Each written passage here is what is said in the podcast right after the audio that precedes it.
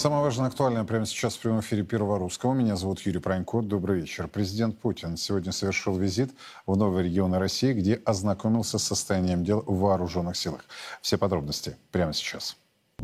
Ми-8 с президентом на борту приземлился в аэропорту Геническа. Город сегодня административный центр Херсонской области. Короткий переезд на автомобиле мимо стелы в цветах российского триколора. В штабе главу государства встречает командующий группировкой войск Днепр генерал-полковник Олег Макаревич. Оля! Короткий доклад дали к месту совещания. Здесь президента уже ожидают старшие офицеры и командующий ВДВ генерал-полковник Михаил Теплинский. Желаю работаю здесь, по-деловому, коротко, но конкретно. Э, мне важно услышать ваше мнение о том, э, как складывается обстановка, послушать вас, обменяться информацией. Просил бы начать э, доклад с ситуации на Херсонском направлении, затем на Запорожском. На возвращенные русские земли президент прибыл в дни Светлой Пасхи. С собой он привез особый подарок для военных. Точный список образа спас нерукотворный. Оригинал принадлежал военному министру Российской империи графу Петру Вановскому. Одна из святынь вооруженных сил, которая хозяин, который был один из наиболее успешных министров обороны Российской армии в 19 Это копия, есть еще одна копия, э, и, и подлинник. Значит, э, я дам. Вам тоже дадите коллеги, значит, э, или Михаил Ильич может взять с собой, как, как вы решите.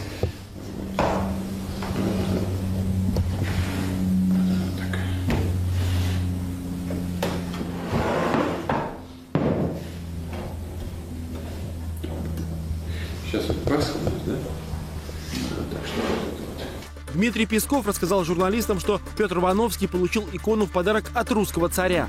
Это икона «Спас нерукотворный». Оригинал этой иконы будет передан Путиным в храм вооруженных сил. И у нее было две копии. Одна копия, копия была оставлена в Херсонской области, как вы видели, и вторая копия в ЛНР. Был такой министр обороны Вановский. Это министр обороны, при котором происходило очень активное становление и развитие наших вооруженных сил. Эта икона была как раз подарена Вановскому. Александром Третьим. Завершив встречу на Херсонской земле, президент отправился в Луганскую Народную Республику. Перелет на вертолете и снова машины по возвращенным русским землям в штаб Национальной гвардии «Восток». Товарищ Верховный Главнокомандующий, указанная категория к работе готова, генерал-полковник Лапин. Здравия желаю. Здравия желаю. После доклада об обстановке на Луганском направлении президент покинул расположение штаба. Анализируем ключевые события вместе с учителем нашего канала Константином Малафеевым. Константин Ильич, рад видеть. Добрый вечер. Христос воскрес. Воистину воскрес. Все-таки э, очень знаковое, серьезное событие. Э, президент э, летит не с неожиданным визитом, как говорят в таких случаях, в штабы группировок э, специальной военной операции произносит ключевые слова. И самое главное, то, о чем мы неоднократно говорили здесь, на Царьграде, проводит единую историческую линейку. Россия — это не 91 год, это не 93 год. Это вся тысячелетняя история. Больше символизма, больше практики. На ваш взгляд, чего? Ну, конечно, когда Верховный Главнокомандующий а, прилетает в действующие войска в день Святой Пасхи, это, конечно, говорит о том, что это армия наследница русской императорской армии, а не советской. Только.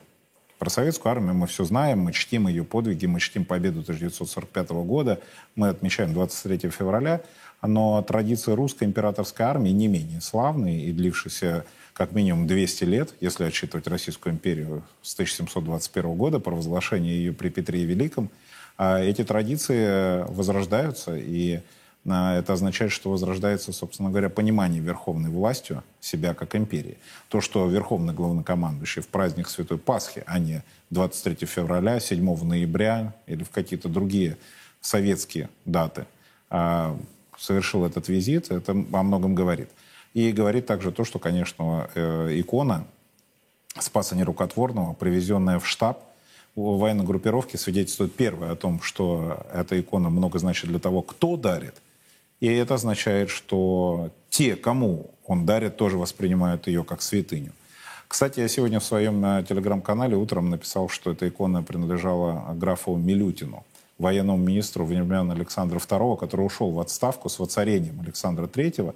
А я пал жертвой э, непроверенной информации, э, которая расходилась утром в сетях как само собой разумеющаяся.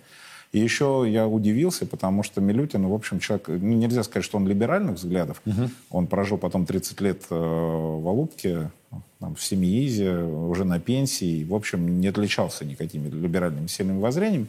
Но, во всяком случае, человек, который ушел э, при воцарении Александра Третьего, ну, казался мне странным героем. Но поскольку, как бы, вроде бы я небольшой эксперт э, по антикварным иконам, я вот таким образом отписался. Но последующее разъяснение, что это был граф а, Вановский, а, это было, конечно, а, совершенно иное событие и совершенно иная трактовка. Это уже правление императора Это Александра значит, что это государь Александр III, царь-миротворец, любимый Владимиром Владимировичем, и его министр обороны, при котором Россия значила так много в Европе, что никто не смел напасть на нее, и Россия прожила все 13 лет правления Александра III в мире. Вот это символизм еще более, конечно, знаковый. произошла. Да, чем, да. чем Милютинский. И это очень-очень все это важно. И это важно, потому что э, мы возвращаемся к слову империя. Верховный главнокомандующий произнес это теперь с такой же уверенностью, как он произносил э, о победе советского народа в войне Великой Отечественной, э, восстановление этих традиций приведет нас к новой победе. Потому что нам тысячу лет, за тысячу лет мы э, проигрывали очень мало войн, и на своей территории со времен татаро-монгол ни одной. Ну, э, есть такое вот экспертное осуждение, что очень важно Верховному главному командующему в период возможных турбулентностей, а все они говорят, да, о возможном так называемом контрнаступе со стороны боевиков ВСУ, побывать, поддержать своим присутствием. Но сегодня появилось, Константин Валерьевич, такое мнение, что это окончательный разрыв с теми, кто готовит возможный договорняк. Уж простите за жаргонизм. Ну, мы, э, как э, самый ястребиный канал, который только можно представить, э, клекот наших клювов и как-то хлопанье наших крыльев разносится далеко за пределами этой студии – мы не можем этому не радоваться, потому что а, мы с 2014 года называем так называемую партию мира партией слива. А, потому что в 2014 году эта партия привела нас к восьмилетнему обману, сидению в капкане тех лживых обещаний посулов, которые давал нам Запад, для того, чтобы вооружить совершенно разваленную к тому моменту украинскую армию, которую мы без труда бы оставили за спиной. Более того, большинство из них выкинуло бы э, свои желто-синие э, тряпки и подняло бы российские знамена или припрятанные советские. Угу. И в результате э, Киев был бы наш гораздо меньше кровью. Этого не случилось, потому что так называемая партия мира стремилась во что бы то ни стало замириться, рассказывая, что Запад признает Крым и, соответственно, даст свободу и федеративные права республикам Донбасса. Всего этого не случилось. И сейчас так называемая партия мира, слава богу, мы ее даже так теперь не называют, вот, э, эта партия слива, она очередной раз посрамлена. Верховный главнокомандующий явственно показал, что он главнокомандующий, и что мы на марше, что это война, и война, э, надеюсь, до победного конца, поскольку вряд ли Владимир Владимирович прилетел бы в войска за месяц или за два до каких-либо переговоров о ненужном нам сейчас мире на условиях, при котором массово русское население, а, живущее сейчас под пятой украинского режима, останется на этих э, оккупированных э, нацистами территориях.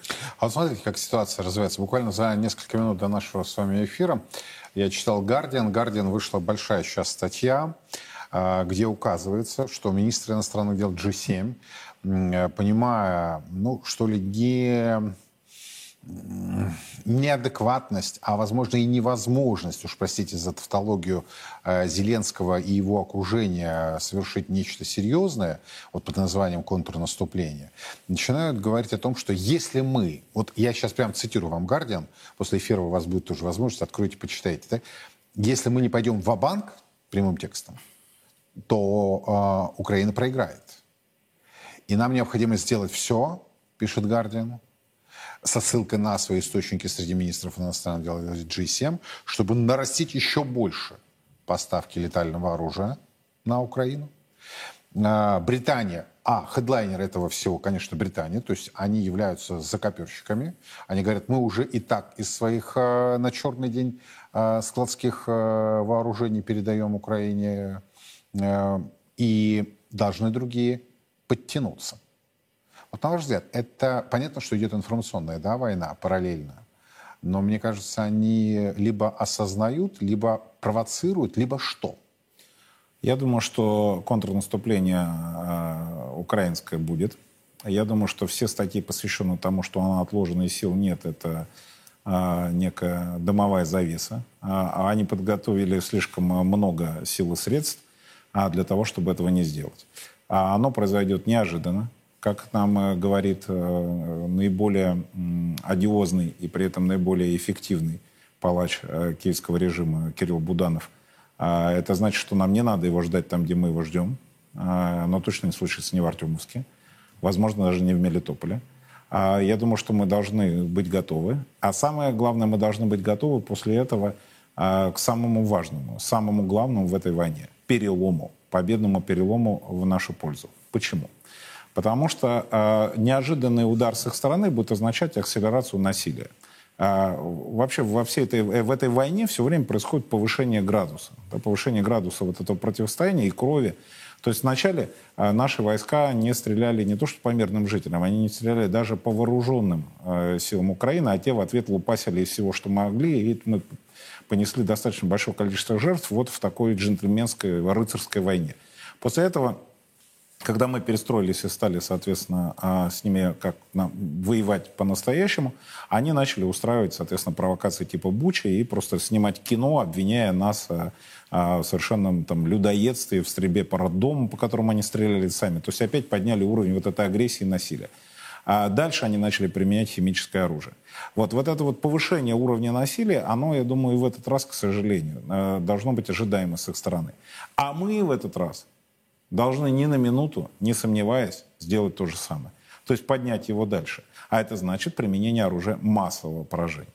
Если они посмеют из этой войны, которая сейчас превратилась в позиционную, в которой уже меньше гибнет мирных жителей, а идет противостояние между двумя линиями войск, подготовленных людей, пришедших на фронт, экипированных, соответственно, находящихся в э, бетонированных э, сооружениях оборонительных, если это перейдет к тому, что они нанесут нам удар там, где мы не ожидаем, в смысле погибнут мирные жители, мы должны в ответ развязать все руки. А учитывая, что наш арсенал оружия массового поражения а, перекрывает запасом арсенал не то что Украины, но и всей Западной Европы, то этот удар должен быть настолько ощутим для киевских стратегов и стоящих за спиной этих кровожадных маньяков из, соответственно, ЦРУ там, и Ми-6, а, чтобы им было больно.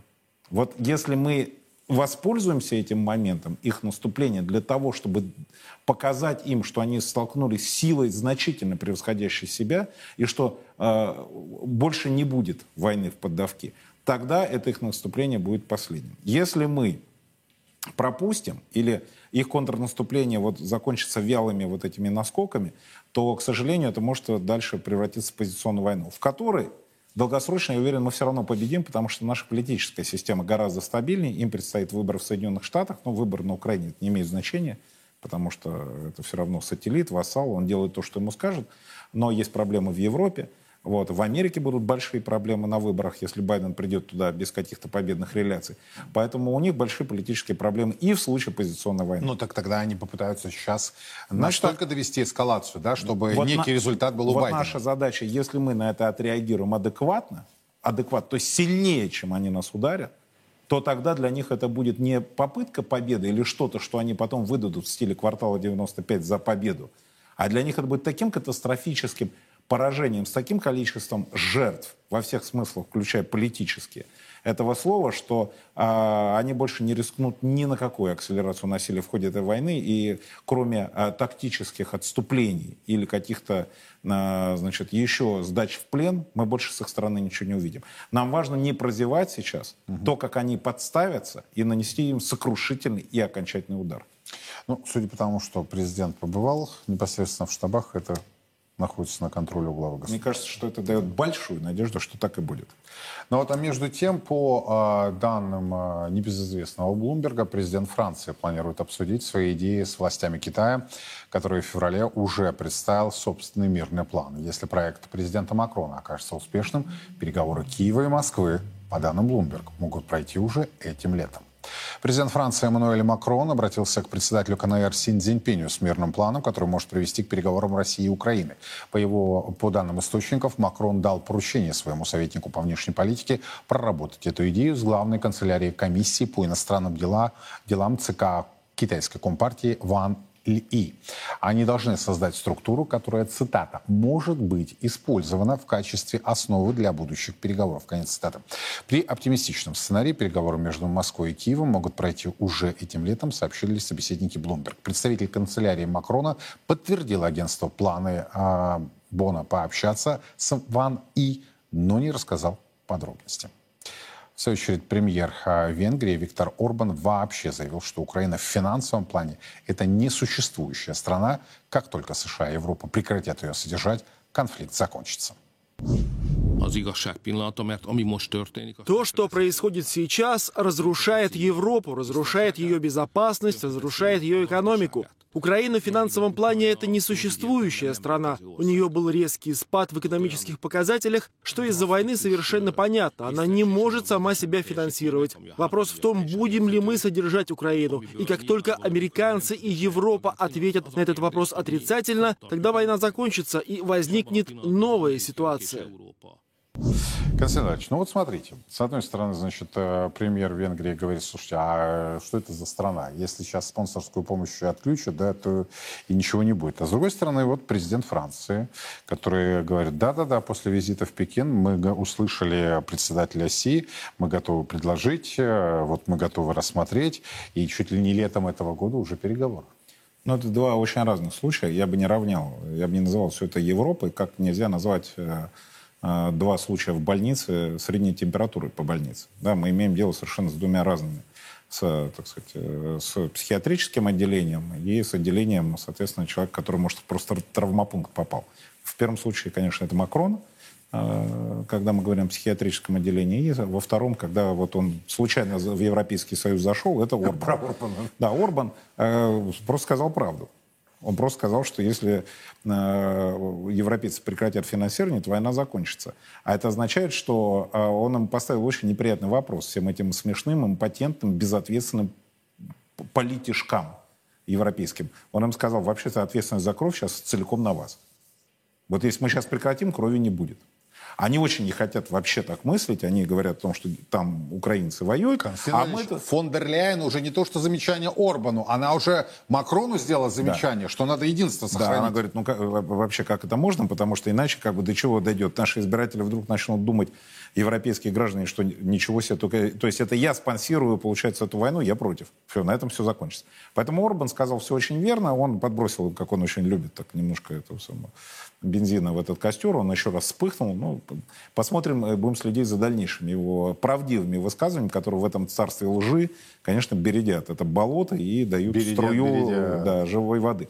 То, что касается Макрона, совсем иная ситуация. У Макрона в стране э, гражданская война на пороге революционная ситуация, люди не работают, все закрыто, все бастует, э, находится все в ужасающем состоянии, люди продолжают выходить на улицы. И дело не в, только в пенсионной реформе, а в том, как власть отреагировала на требования граждан. Что на любые требования граждан власть их посылает. При этом надо сказать, что Франция — это страна, э, находящаяся под олигархическим правлением последние 150 лет, а олигархическое правление в свое время олицетворялось фамилией Ротшильды. После того, когда Ротшильды, а, напоминаю, это самая богатая семья в истории человечества, А, и когда Ротшильды, как и все они в 20 веке в середине скрыли за фондами, трастами, э, какими-то безымянными, э, э, и на передний план выдвинулись менеджеры и генеральные директора банков и корпораций, так вот, мы как-то потеряли имена настоящих владельцев Франции. Так вот, хочется вернуть это имя назад и произнести его еще раз. Это Ротшильды. А, Макрон начинал свою карьеру в бэк-офисе, а потом во фронт-офисе банка Ротшильдов. Он ни секунды никогда не делал... И это не конспирология. Это Нет, то, что любой факт. может проверить. Он ни секунды никогда не делал никакой другой карьеры, которая как-то была связана с управлением государства, кроме того, что он был сотрудником банка Ротшильдов. Оттуда он был забран еще во времена Оланда, его пристроили ненадолго в правительство для того, чтобы дать ему этот политический опыт, а затем, соответственно, парня вот выдвинули на эту роль, которую он совершенно не готов, у него нет ни, ничего в голове, что соответствовало бы э, роли человека, э, все-таки достаточно большую, великую европейскую нацию куда-то ведущего. Это сотрудник, менеджер, который исполняет данные ему указания. Поэтому он не свободен. То, что он говорит, это не попытка его сохраниться в истории, это не попытка его сохранить власть. Это все, что он делает, надо смотреть через другую призму. Вот Орбан, это отец нации, это политик, это человек, желающий войти в историю, это человек, который олицетворяет себя в Венгрии. И поэтому, несмотря на то, что даже Сорос, который сам родом из Венгрии, хоть и еврей, или какие-либо другие силы пытаются противостоять Орбану, эти силы намного больше Орбана, сделать с ним ничего не могут, за ним народ. Вот за Макроном... Но они пыхтели, неоднократно но пытались под политикой ничего не да, но не получается. А с Макроном получается очень легко, потому что он как раз против французского народа. Это человек, который против французского народа. Он каждый день издевается над французским народом. И то, что он делает, что-то рассуждая с Китаем, обсуждая, да. и пытаясь натянуть на себя одеяло того, что он некий лидер, ответственный, который может стать миротворцем в каком-то вселенском масштабе, это очень смешно. Это никуда не приведет. Я абсолютно уверен, что все это за, за, накроется. А он не похож даже на Саркози, который брал все-таки э, такую ношу по, э, по силам. Это все был, таки был э, грузинский конфликт вот таких масштабов по сравнению с той войнищей, которая сейчас происходит. И вот там он как бы на этом подпиарился, но это не помешало потом уголовные дела против него заводить mm-hmm. и так далее, когда он попытался немножко восстать против системы. То есть смотри, против Ротшильдов – и других объединенных вокруг них олигархических семей Франции, которые реально правят Францией.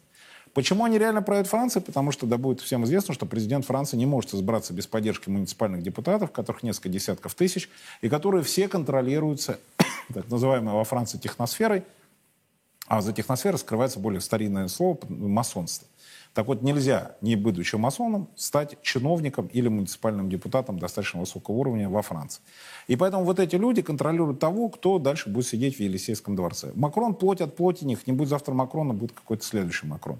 Любые антисистемные силы во Франции никуда не идут. Вот посмотрите на Марин Ле Пен – Марин Ле Пен ничего не получилось. Попробовал Эрик Зимур в эти выборы, пробовал Меланшон, ни у кого не получается. Система всех сносит и сносит всех технически на вот этом так называемом угу. фильтре муниципальных депутатов. Нам в нашей системе открытой демократии в духе э, не то что новгородского веча, а такого вот как бы охотничьо-собирательского общества, когда все голосуют, вот один человек, один голос, и вообще нет никого между мной и вождем. Вот нам такое не снилось, сколько у них этапов для того, чтобы допустить или не допустить человека к выборам. Поэтому в абсолютно этой олигархической, старой олигархической Франции вот, сейчас происходит восстание народа против системы, восстание народа против олигархии. Макрон олицетворение этой олигархии. Все, что он сейчас несет, никакого имеет отношения ни к Украине, ни к Китаю, ни к России. Он пытается перевести повестку. Он пытается показать, что он объединитель французской нации перед лицом внешних угроз. Развязать войну ему не по силам. Смотри, пункт первый, он всего лишь менеджер. Он не может ничего подобного сотворить. У него даже нет возможности на каком-нибудь реюнионе устроить войну там, с Маврикием, не знаю, в Индийском океане. Ни на что у него ни прав, ни полномочий нет. Вот, поэтому он просто уводит повестку, потому что у него на улицах жгут костры, люди отказываются работать, требуют, чтобы им голос был услышан. Но и это не, э, их не услышали тогда, когда они выступали, а на улице вышло полтора миллиона человек. Полтора миллиона человек выходило несколько лет назад против э, браков э, между гомосеками. Угу. И ничего, протащили. То есть есть повестка, и она будет протащена. Это, получается, при нем же все происходит. Э, нет, по-моему, еще до него, при Оланде, по-моему. Оланд, да? По-моему, при Оланде было. Но это там все одинаково действует. Там последний президент-президент был Шарль де Голь. Что, и дальше вот просто у них был такой негативный отбор. Каждый следующий был хуже предыдущего. Нет, ну был еще Митеран, был Ширак, вот та старая школа, ну, я это, до сих пор помню. Это да, уже все равно не Деголь, но это уже но Деголь, намного да. круче, чем Макрон. Ну, конечно, потому что вот эти, которые да. сейчас, ну это даже не серьезно. А, хорошо, тогда с другой стороны зайду. Официальная Москва, э, если вот в общем-то, мы поняли с вами расклад по э, конфигурации э, Пекин-Париж, что вот официально Москва продолжает наращивать тесные, э, в том числе военные контакты с Китаем, параллельно э, проведя внезапное учение Тихоокеанского флота. Все подробности далее.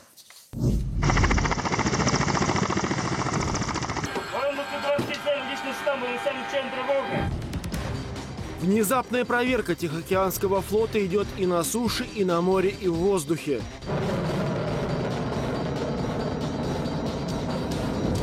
Двадцать пять тысяч моряков, пехотинцев, военных летчиков, офицеров всех рангов и званий, начиная с середины прошлой недели, подтверждают свои возможности по отражению агрессии пока условного противника. На практике необходимо отработать способы действий по недопущению развертывания сил противника в оперативно важных районах Тихого океана, южную часть Охотского моря и отражение его высадки на Южно-Курильские острова и остров Сахалин. 12 подводных лодок и около 170 судов обеспечения участвуют в сценарии, согласно которому врага надо остановить на подступах или начать выдавливать противника из его укрепрайона.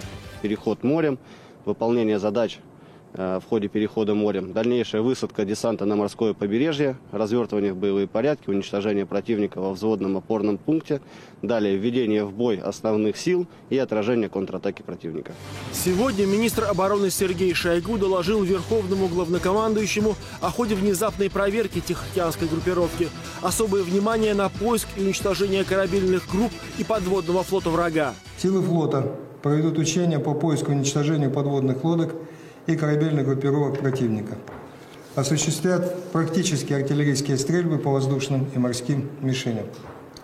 Стратегические ракетоносцы совершат полеты в центральную часть Тихого океана с имитацией нанесения ударов по корабельным группам условного противника. Для нас очевидно, что на сегодняшний день у нас есть ясные приоритеты э, применения вооруженных сил.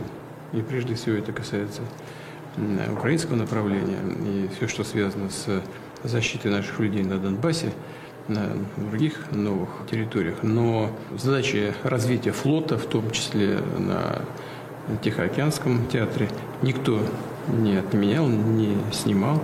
И поэтому я вас прошу эту работу, безусловно, продолжить, обратить внимание также и на развитие и подготовку подобных мероприятий на других флотах. Ну и кроме всего прочего, конечно, силы флота в отдельных его компонентах, безусловно, могут использоваться и в конфликтах на любых направлениях. То, о чем шла речь в кабинете президента, сегодня очень внимательно слушал и министр обороны Китая Ли Шанфу. Накануне он прибыл с официальным визитом в Москву. Большое спасибо, что нашли время для встречи со мной. Я знаю, что, во-первых, сегодня выходные дни, и в уикенд вы нашли время для того, чтобы меня принять. Это большая честь для меня. После того, как я занял должность министра обороны КНР, это мой первый зарубежный визит. Я специально выбрал для этого Россию, для того, чтобы подчеркнуть особый характер и стратегическое значение наших двусторонних отношений.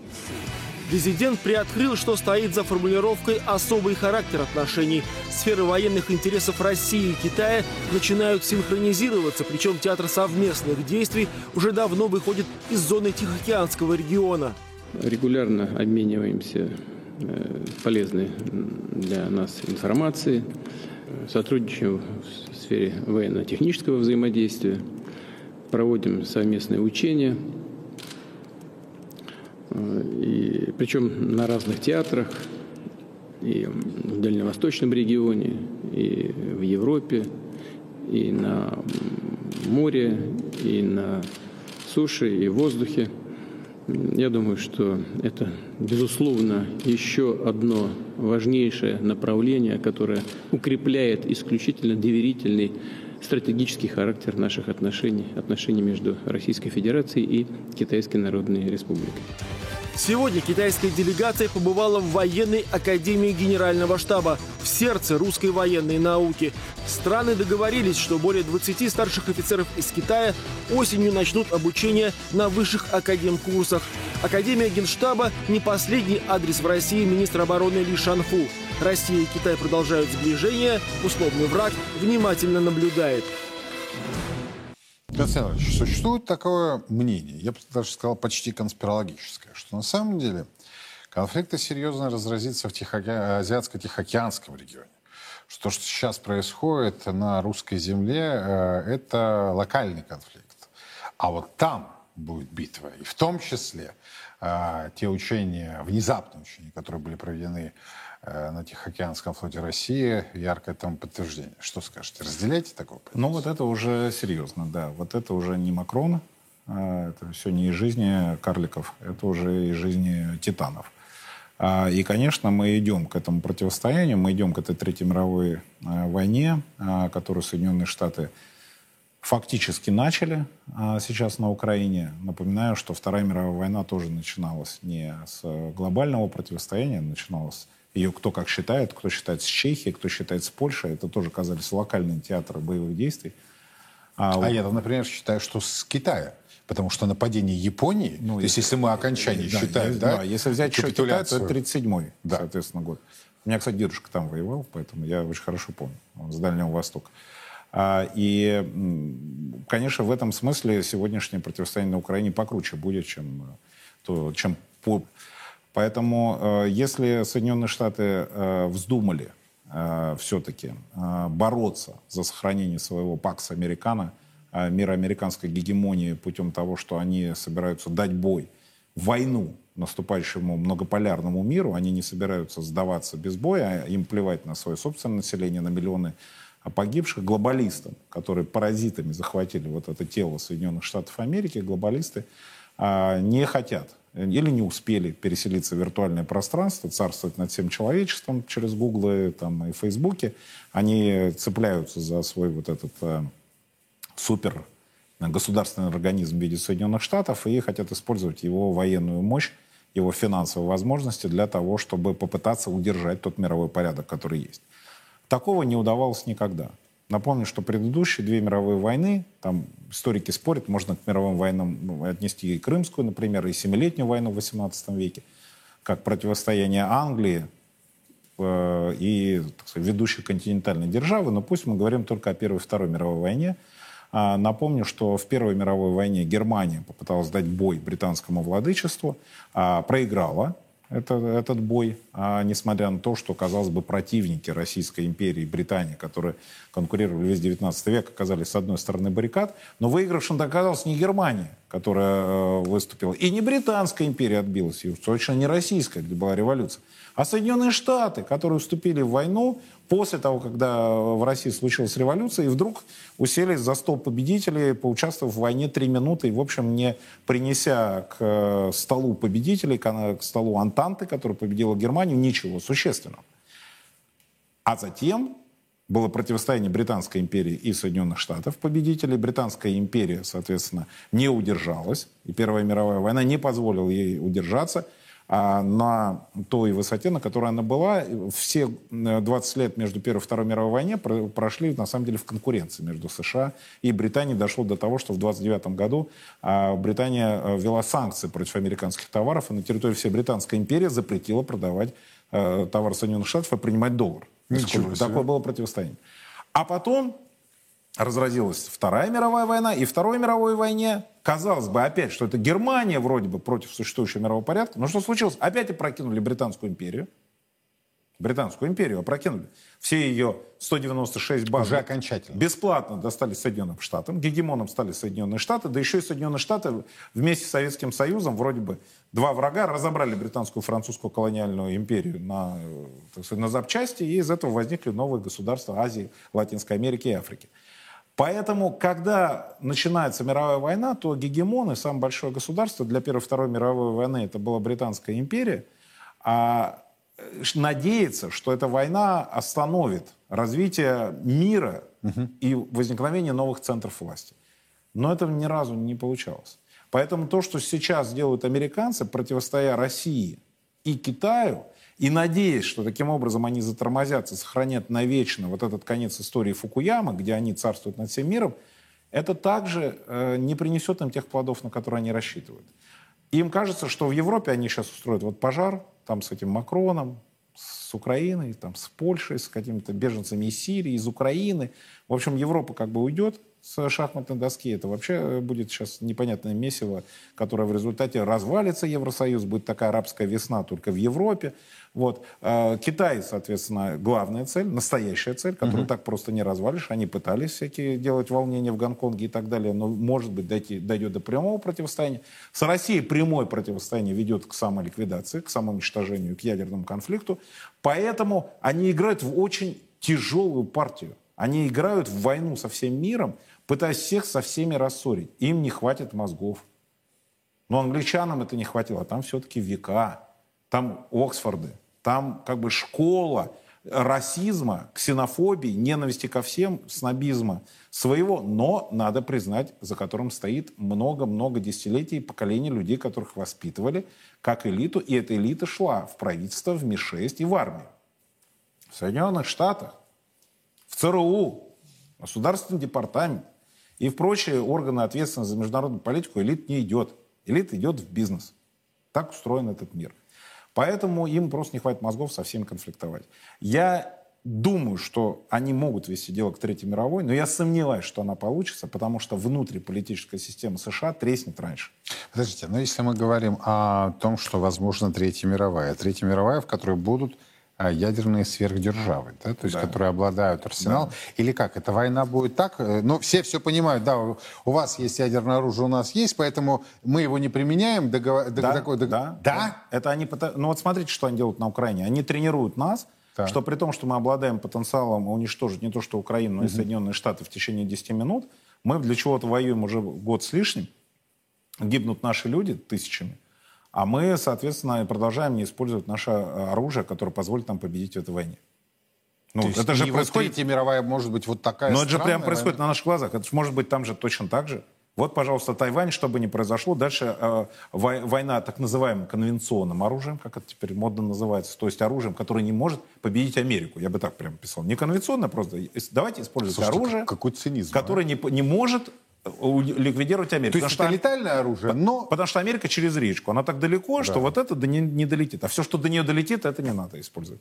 Так вот, они также могут попытаться и здесь. Потому что вот это их а, зомбирование и такая дудочка крысолова, которая заводит к тому, что не надо использовать никакое, значит, серьезное оружие, потому что, ну, это вообще, это, это просто катастрофа. А вот, а вот это не катастрофа. Да, да. А вот эти миллионы беженцев, тысячи погибших, это не катастрофа? Нет, говорят они, это еще не катастрофа. Почему? Так же говорят русские и украинцы. Это же не мы, американцы, это же не Нью-Йорк с Лос-Анджелесом. Вот это катастрофа. Поэтому они также попытаются устроить это и в Китае. Попытаются. Но еще раз говорю, моя личная точка зрения заключается в том, что они не успеют, потому что их политическая система слишком слаба, они государство разделенное просто на два народа внутри. Угу. И если сейчас в эти выборы демократы опять устроят что-то, что при этом ходячем трупе дедушки в деменции Байдене, а демократы как-то э, опять выиграют, и какая-то там собака, конь, пес, кого, не знаю, там, крыса, кого они назначат, опять выигрывают выборы благодаря... 16-й трансгендер. Да, вот благодаря вот 16-й трансгендер, хуже крысы. Вот, э, благодаря вот этим всем письмам счастья из кладбищ. Вот если вдруг это произойдет, то я думаю, что республиканцы, вот те самые, которые QAnon, угу. МАГА, э, они просто этого не потерпят. Ну, потому что они все-таки люди с оружием, и их очень долго воспитывали в том, что у них есть эта самая свобода ли, либеральная, в, смысле 19 века, что за нее ты можешь кого угодно застрелить. Вот, поэтому я думаю, что... Ну, значит, получается, Гардиан права. У них Когда сегодня написал, ребята, впереди. надо идти в ва-банк.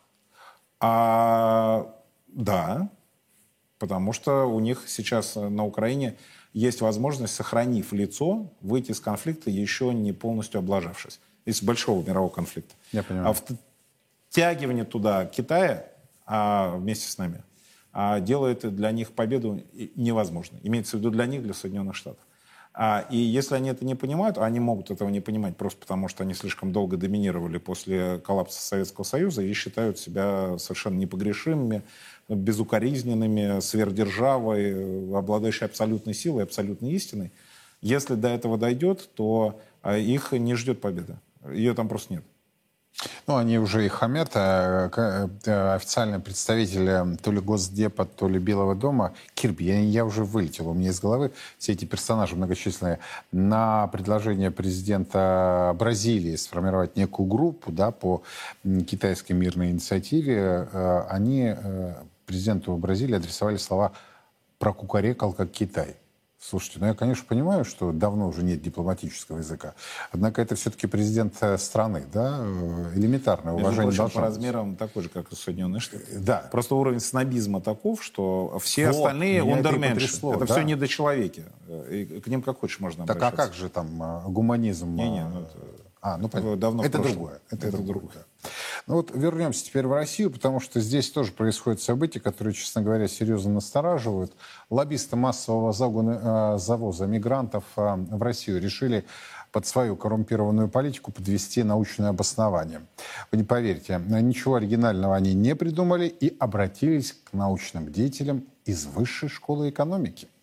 Деятели из вышки заявили, что, дескать, только ежегодный, вдумайтесь, завоз в нашу страну более 1 миллиона 100 тысяч мигрантов спасет демографическую ситуацию. Иначе не сохранить нынешнюю численность населения России.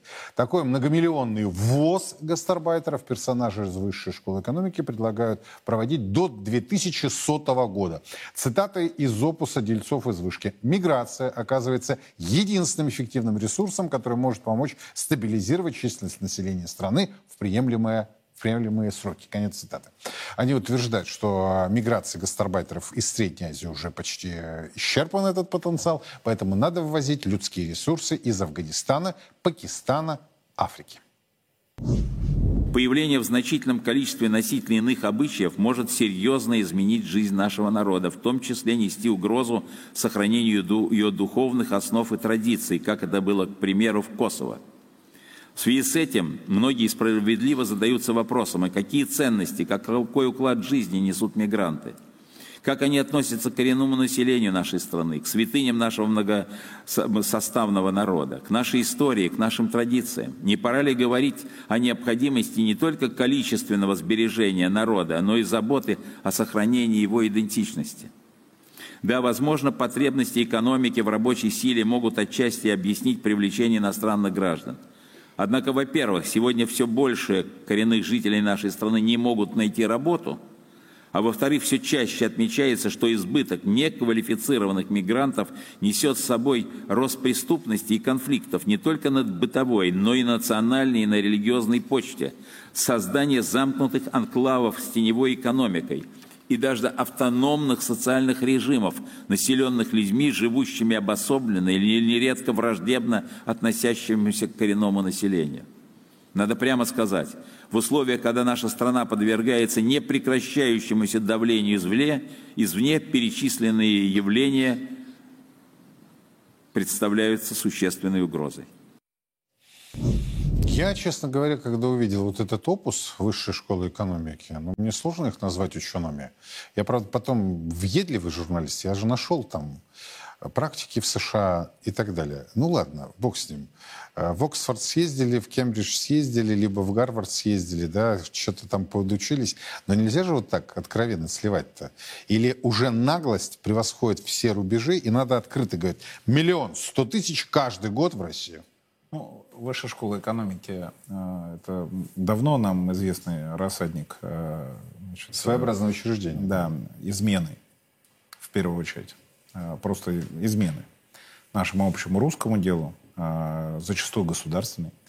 А, и поэтому удивляться тут ничего не приходится. Я помню, что в прошлом году там сменилось руководство. Я надеюсь, что это в конце концов приведет, что вот такие опусы. Но это свежее. Да, я понимаю, что да. вот такие вот э, деятели в конце концов оттуда исчезнут, потому что в одном случае у нас будут вопросы к руководству. Вот мы какое-то время дали ему паузу на раскачку, но мы все понимаем. И, конечно, это страшно сложно уволить э, доцентов э, и преподавателей. Но мне кажется, уже пора, потому что, в общем-то, идет война. И кое-кто за тебя на фронте воюет с автоматом. Может, ты можешь уволить негодяев и подонков из своего вуза? Поэтому мы еще даем руководству вышки какое-то время, потом вернемся к нашим расследованиям о том, что же там происходит.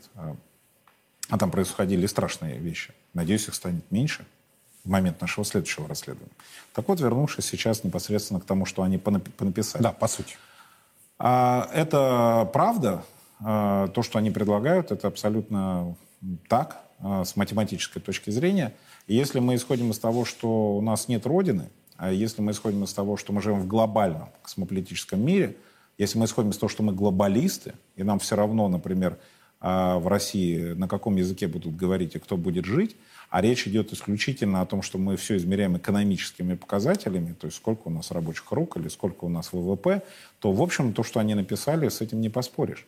Это лишь говорит о том, что высшая школа экономики не имеет права на существование. Потому что если э, экономика — это то, что абсолютно игнорирует культуру, традиционные ценности, о которых говорил Святейший Патриарх, саму нашу идентичность, то нам не нужна такая ни низшая, ни средняя, школы экономики. Нам просто не нужна такая экономика. Она не имеет смысла. А зачем да. нам такая страна, если мы в ней не будем жить, если в ней не будет наших детей и внуков? Как сказал однажды Владимир Владимирович, а зачем нам мир без России? А зачем нам Россия без русских? Вот что является главным отличием между теми, как они себя называют учеными, а на самом деле сектантами, для которых не существует морали, культуры, для которых отсутствует такое понятие, как Родина. И между теми людьми, кто должен иметь право высказываться по поводу социальных проблем или социальных решений в своем Отечестве. Социальные науки не совсем науки, это не совсем математика, не совсем химия. Здесь, конечно, есть окрас – и нет беспристрастных историков, как уж тем более нет беспристрастных социологов и экономистов. И это не беспристрастные социологи это написали и демографы. Это пристрастные, не любящие свою родину люди, которые не любят и ненавидят то, что их окружает. Потому что если бы они любили, они даже если бы это было математически 100% верно, безукоризненно, не было другого шанса, удержали бы себя от того, чтобы публиковать такой доклад. Поэтому мы должны ставить вопрос шире в отношении таких ученых, высшей школы экономики и подобных исследований. Мы должны задаться вопросом, кто у нас в гуманитарных науках по-прежнему сохранился, еще не сбежал за границу, потому что его там не берут, или он пока не договорился о грантике, но при этом сейчас за наш счет он выходит и нам вещает, как нам жить. Нам необходимо просмотреть внимательно этих деятелей для того, чтобы они не успели уехать, а в случае, если они понаписали на состав, а у многих из них, если не госизмена, то уж точно есть статьи о, э, соответственно, нарушении прав тех или иных людей, проживающих в России, от верующих, соответственно, до русских, и разобраться с ними. Потому что этот доклад грешит ненавистью к русским. То, что он означает... Но он говорит, такая математика. Он говорит, что нам все равно, русский вы или не русский, вообще кто здесь будет жить. Это не... Э, Афганистан, Пакистан. Общественная вот, вот, наука не объективно. Общественная наука всегда имеет взгляд автора. И нам такой взгляд автора не нужен. Теперь про саму проблему, про мигрантов. И про то, что нас ждет, а, если мы не предпримем никаких мер для улучшения демографической ситуации. Да, в этом случае у нас проблемы, и нам не будет хватать рабочих рук. Но можно ответить и таким деятелям, кто задает такой вопрос – и всем другим сторонникам э, торжества экономики над культурой и над нашей идентичностью. А почему тогда Узбекистан, Таджикистан, Киргизия не являются до сих пор частью нашего союзного государства? Например, как с Беларусью. Почему они не являются нашей политической частью? Это сейчас не вопрос о том, хотим ли мы этого. Вопрос, почему они не стучатся в наши двери, не бьются и за это получают доступ своих мигрантов на нашу территорию. Они этого не хотят. Они хотят вести многовекторную политику. Они хотят заигрывать со всеми. А мы допускаем их работу у нас на таких же правах, как собственных граждан. Это несправедливо к собственным гражданам. Поэтому мы не можем так решить проблему не этически, ни с точки зрения собственной идентичности, ни геополитически и политически. Это означает ущемление прав русского населения и граждан России. Эта статья вредная, эта статья антинаучная, если понимать под социальными науками, науки, в которых, безусловно, есть нравственный окрас. Если считать, что это математика, то да, они написали правильную статью, нам неплохо было бы иметь миллион рук. На этом надо было поставить точку. А вот уже советы о том, что эти руки должны не иметь никакой идентичности, связанной с тысячелетней историей России, это прямое вредительство. А если мы хотим решать проблему по-настоящему, это уже последнее э, замечание и самое главное. Мы, конечно, должны заняться собственной демографией, мы должны заняться собственными многодетными семьями, помогать им. И обратить все внимание любых подведомственных правительству институтов, экспертов, а также самих чиновников на то, чтобы поддерживать рабочими местами или пособиями, или жильем собственные семьи, давать им развиваться, для того, чтобы семья была уверена, что родив и трех, и четырех детей, всех она обеспечит работой.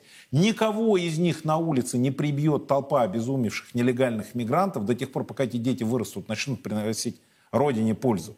Вот это все и должно стать в фокусе и в приоритете нашей государственной политики, а не мигранты. Потому что мигранты должны повышать экономику, э, благосостояние и уровень жизни у себя на родине. Вот там они должны пригодиться. А сюда мы должны звать только тех, без которых мы реально не можем обойтись. И это тема огромного, большого разговора о том, что мы делаем не так в сфере миграции, но мы постоянно на нашем канале об этом говорим. Ну, это хороший повод вновь встретиться. И уже тогда действительно... А, но есть еще и Божья заповедь.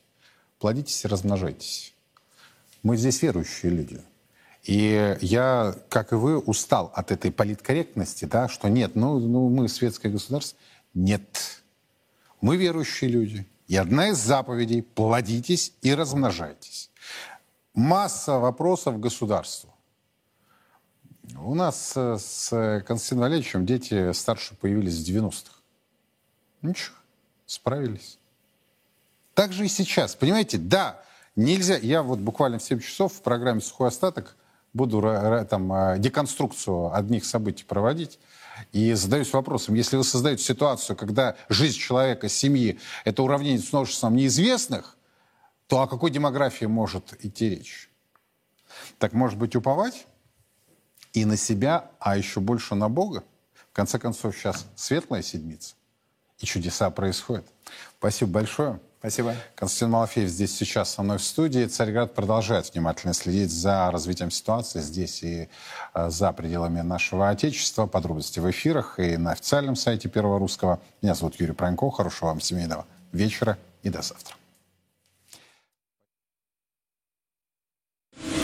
Заключительный вечер Светлой Седмицы 21 апреля в Вегас-Сити-Холле. Творческое объединение «Царьград Культура» представит концерт ансамбля «Ихтис». Коллектив презентует новый альбом «Мужские песни», посвященный памяти отца Дмитрия Смирнова. 21 апреля. Ансамбль «Ихтис». Концерт при поддержке «Царьград ТВ». Билеты на сайте vegas-hall.ru. Категория 6+.